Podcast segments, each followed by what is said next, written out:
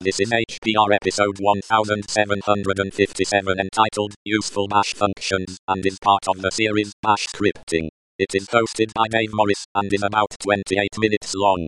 The summary is some bash functions that may be of use in your scripts. This episode of HPR is brought to you by anhonesthost.com.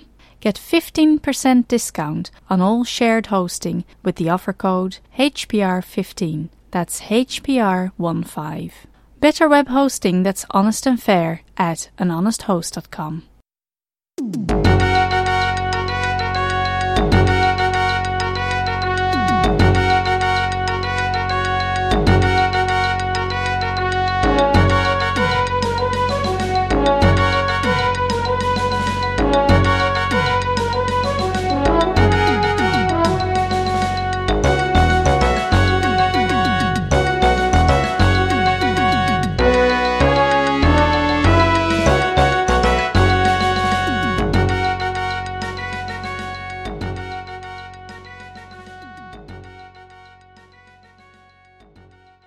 Hi everyone, this is Dave Morris. I want to tell you today about some more Bash things. I quite enjoy writing Bash scripts. I think Bash is quite a good scripting language, considering it's a it's a shell script. Um, the reason I like it is because, uh, compared to some of the, the, the scripting languages I've used in the past of this of a similar type, it's pretty sophisticated. Um, I used to use the CSH shell at one time, and it I don't reckon it's anywhere near as sophisticated as Bash. Uh, but anyway, um, I've got a f- I write quite a lot of scripts, and the moment my little side project is to write myself something where I can manage my the whole process of preparing um, a show for HPR, and uh, this suite of bash scripts are getting quite complicated. And along the way, I'm writing quite a lot of functions to do various tasks between the, the scripts and things. So I thought might be useful if I just set off on a journey of uh, describing some of these functions for the benefits of uh, anybody who's interested. Uh, maybe set up a, a, a, um, a scheme whereby people write write stuff or share stuff that they've written in, under the heading of uh, Bash and uh, on HPR. Anyway, there's a series for on Bash on HPR. So I've got a couple of functions I'm going to talk about today.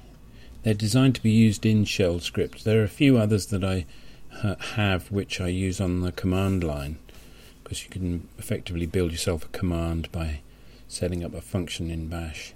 I'll leave them for, for another time.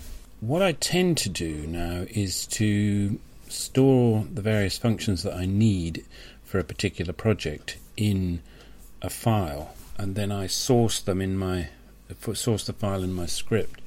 And uh, in the the notes, the, the longer show notes that I've provided, uh, I tell you how um, I usually put them in something called function underscore lib.sh, and then uh, in the in the main script I look for this file, check that it's there, and if it is, then I source it using the source command in bash. So that just loads all these functions. That means you can share them around like a library.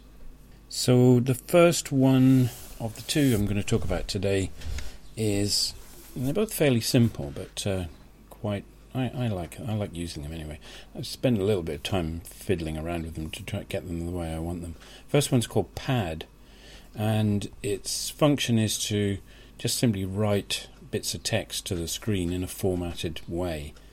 What I wanted to do was to put out a message with a line either to the left or to the right or or, um, or around the, the, the, the, the message so that it, it was highlighted on the screen. As you, you've probably gathered, I'm a keen CLI user, so I tend to write bash scripts that that do this sort of stuff uh, talk to them through the CLI. So the arguments that this script requires are there are four of them. Uh, the first one is the text that it's to be that, that it's to to display. Then the next one is the length, the length that it's to to put this out in. and then the character. The next, the third one is the character is going to pad it out with, and uh, the last one is L, R, or C. The letters L, R, or C, where the default is R, which means pad to the left, to the right, or or center the text. There's some examples in the show notes that, that show how, for example, you could um, use it to output a title centered in a line of 40 characters. So I, I won't I won't uh, tell you. There's no point in me reading these when they're in the in the notes. Hopefully you can refer to them. By default, if you just put in pad space and then in single quotes a hyphen, then it will output 80, 80 hyphens. So it's just a useful way of drawing lines across reports and and things. So I've included the code. It's only 33 lines, including comments, and um, I'll just walk you through an explanation of, of what it does. Now, uh, I think I probably said in other other talks about scripting that I use uh, Vim, as you I'm sure you know, and I use a plugin for Bash, which is called Bash Support, and uh, it will generate boilerplate for you, so you can you can get it to to plant the template for a function in the thing that you're developing, and as part of that, it generates a, a comment header to the um, to the top of it, and the example I've got here shows it shows what, what it produces. Just a template to be filled in. So the function is pad, line 10, you see it being declared. Then lines um, 11 to 14 are declarations of a bunch of local variables. I like to do this as a way of passing arguments into a function. So I like to name all my arguments with local names. I use the local uh, specification to make sure that these things are um, local to the function, don't leak into the uh, calling script. So I put argument one into into a variable called text. What I do is I use the bash parameter manipulation feature called display error if null or unset. These have got really catchy names, yeah. Which simply checks to see that there is a value when it's doing the uh, the setting of the thing, and if there isn't, it will abort the script with a message. So I'm using this to do a sort of usage message. So if if I happen to call this pad function wrongly, it will generate an error message with a the way that scripts often do to say no, this is how you use it. Length, char, and side are the variables that hold the next three arguments, and they all default. So um, length defaults to length of 80. Char, which is the padding character, defaults to a hyphen. Side, which t- says which side the padding is to go, defaults to R, which means pad it on the right.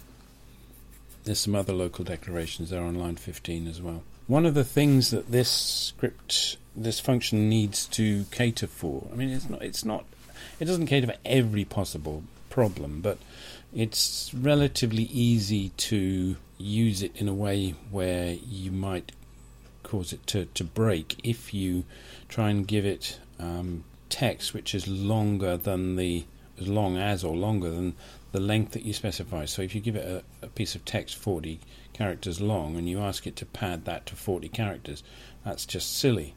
So there's a test on line 17 that says if the length of the, the text variable is greater than or equal to the length, the padding length that you've asked for, then just simply print the text and, and exit the uh, the function. Exit tidily, so it'll just print the print it and it'll not even bother to, to pad it because it makes no sense to do so. Then on lines 19 and 20, the the other the other two um, uh, arguments are processed. So the the char um, padding character argument, we only want to cater for one character there. So if for some reason or other more than one's been provided, just chop the first one off and use that. These are all using bash parameter manipulation features, which I did a talk about which is referenced in the uh, in the notes, and also the the side the LRC thing. You might provide that as a lowercase character, and so line 20 forces it to uppercase just to make it easier to test. The main aspect of this, the, the meat of this function, is line 22, lines 22 and 23 really.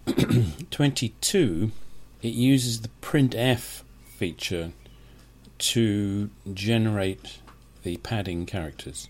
And the way it does that, it it uses the minus v option, which puts the result of the printf into a variable. So the variable is called line.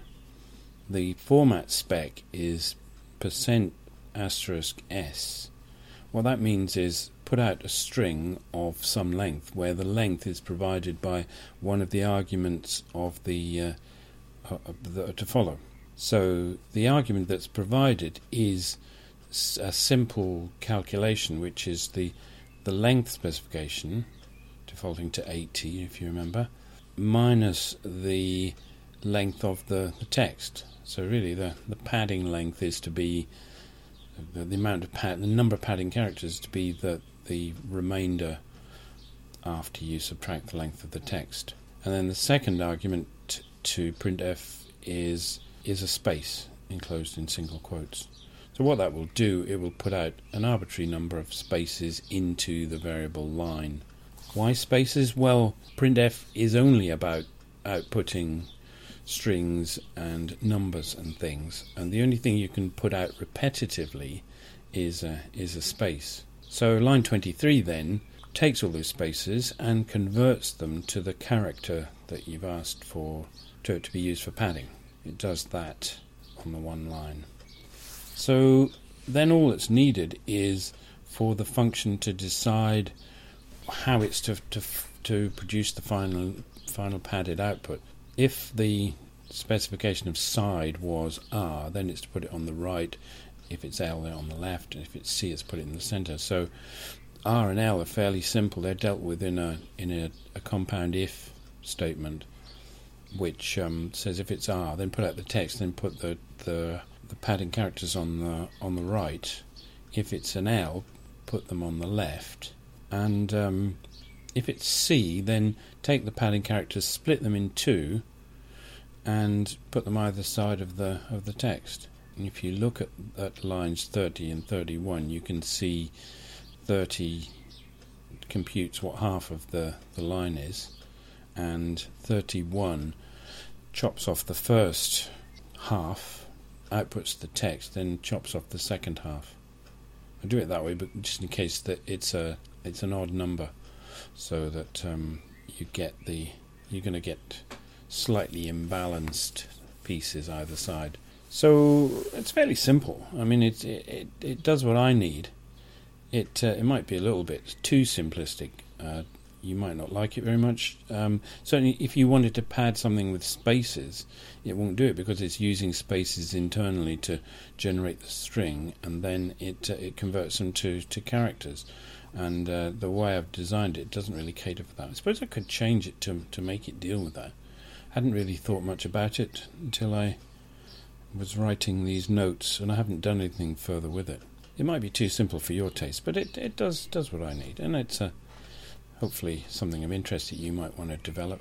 If you do, then come back and uh, and tell us what you did. That would be interesting.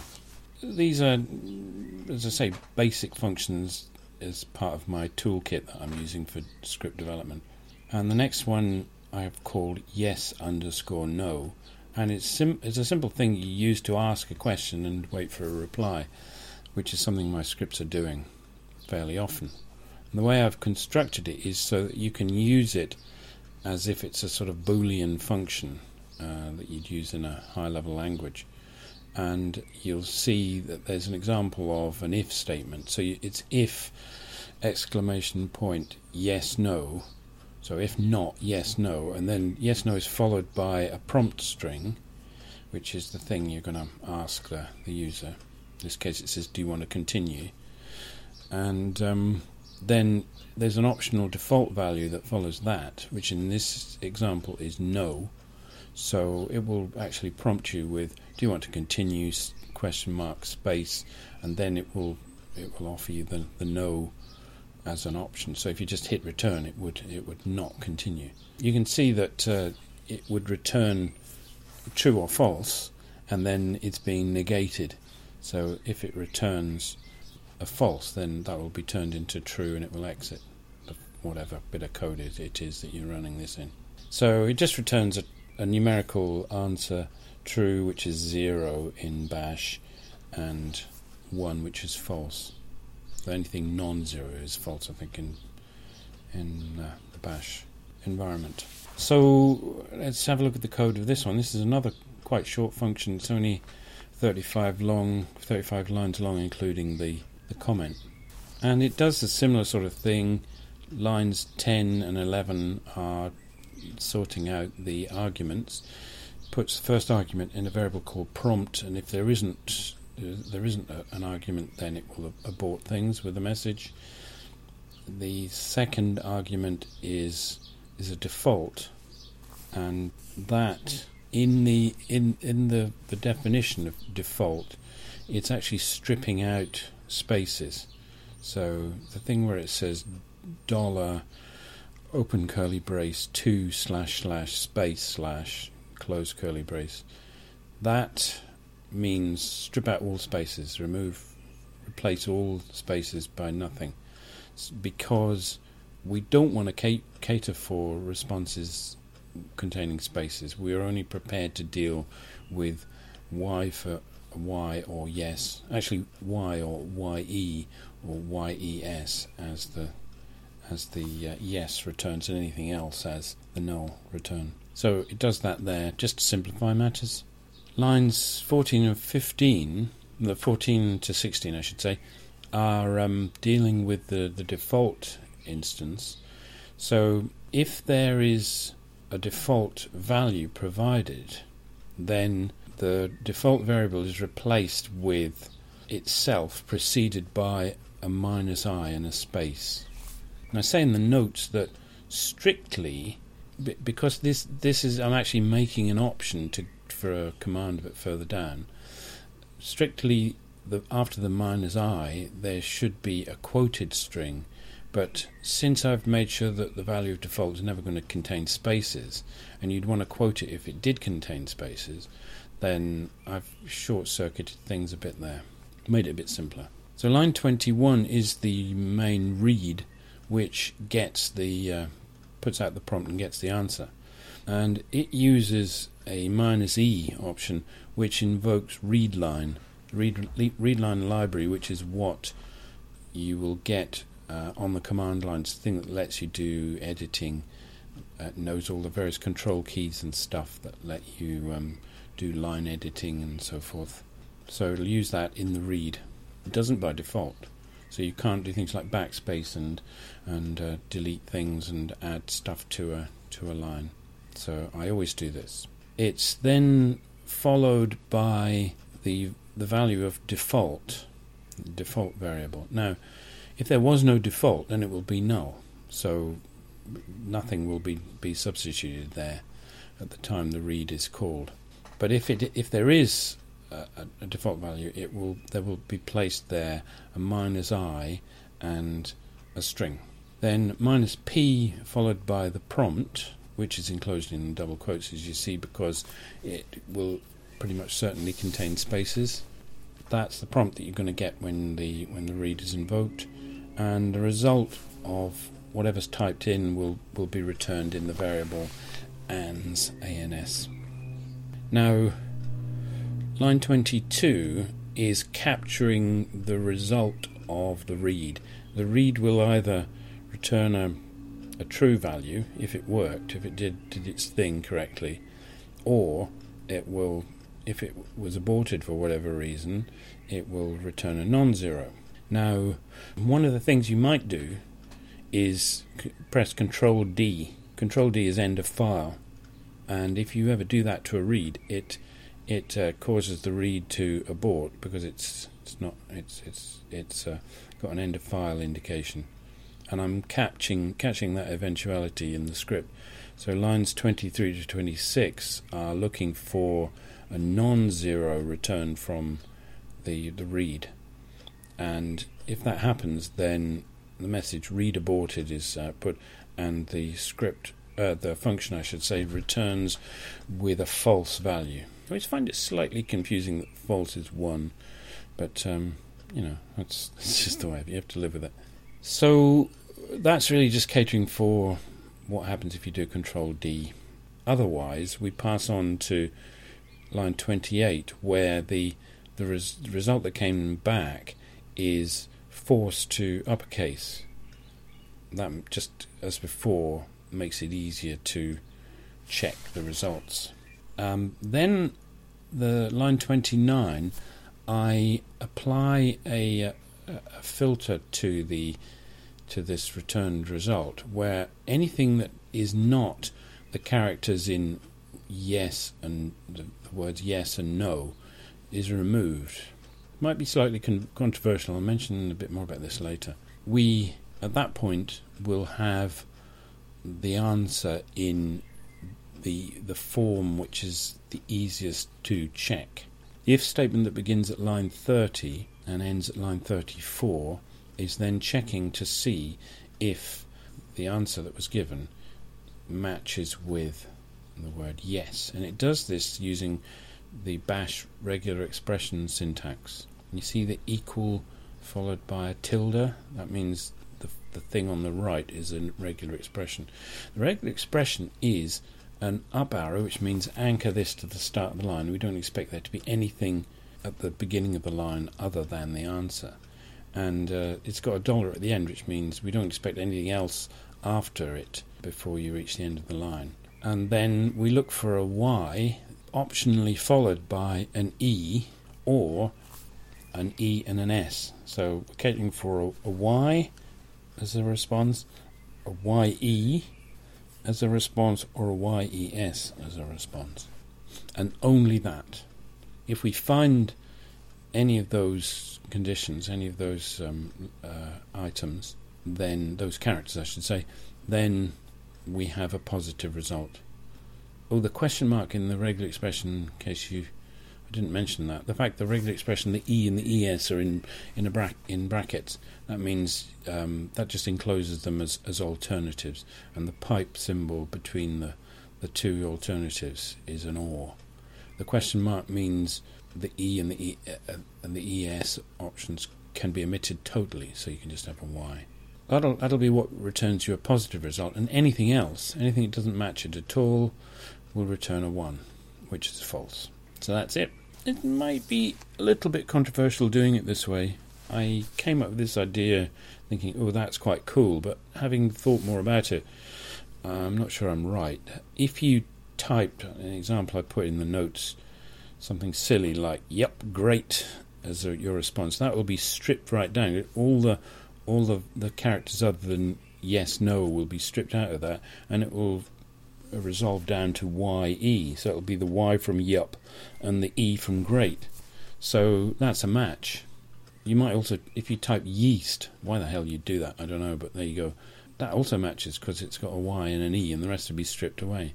Depends. If if you think that that is deeply stupid, that you your yes no thing can take stupid answers, and make decisions on the basis of there being something that looks a bit like yes in there, then you might want to skip that bit that strips out the yes no stuff on line 29. I, I might do that later actually, I'm not sure.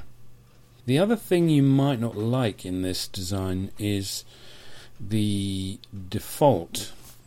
The default, the way this will work is that uh, in that, that example earlier on in the notes, uh, do you want to continue, where the default is no, then the answer will already be provided. But if you wanted to say yes, you can't just press return, obviously, because that, that will return no. You'd have to delete the no, the default value. And you you know, there's there's there's some potential annoyance there. I just hit Control W, which is the universal delete back to the start of the line, and then press Y, and that would that would do it. Y and return, of course. So it suits me sometimes, though I do find it irritating slightly. But uh, you know, depends on your your particular tastes. I hope you found that useful. That's the end of uh, me talking about these things for today. Um, I've given you some links to stuff about writing functions, and there's a lot to learn. I find the Linux documentation project stuff quite helpful. It needs some careful study, but it's it's pretty good. And the sources of these two uh, functions are available in one file that you can download, which are also linked. Okay, that's it. Thanks a lot. Bye.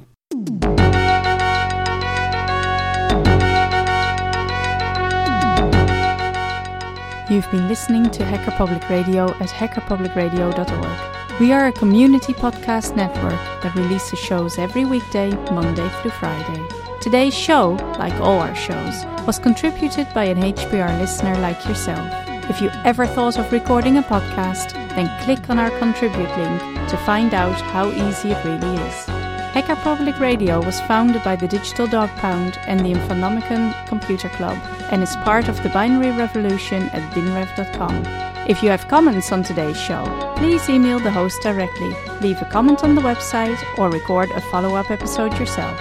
Unless otherwise stated, today's show is released under a Creative Commons Attribution Share Alike 3.0 license.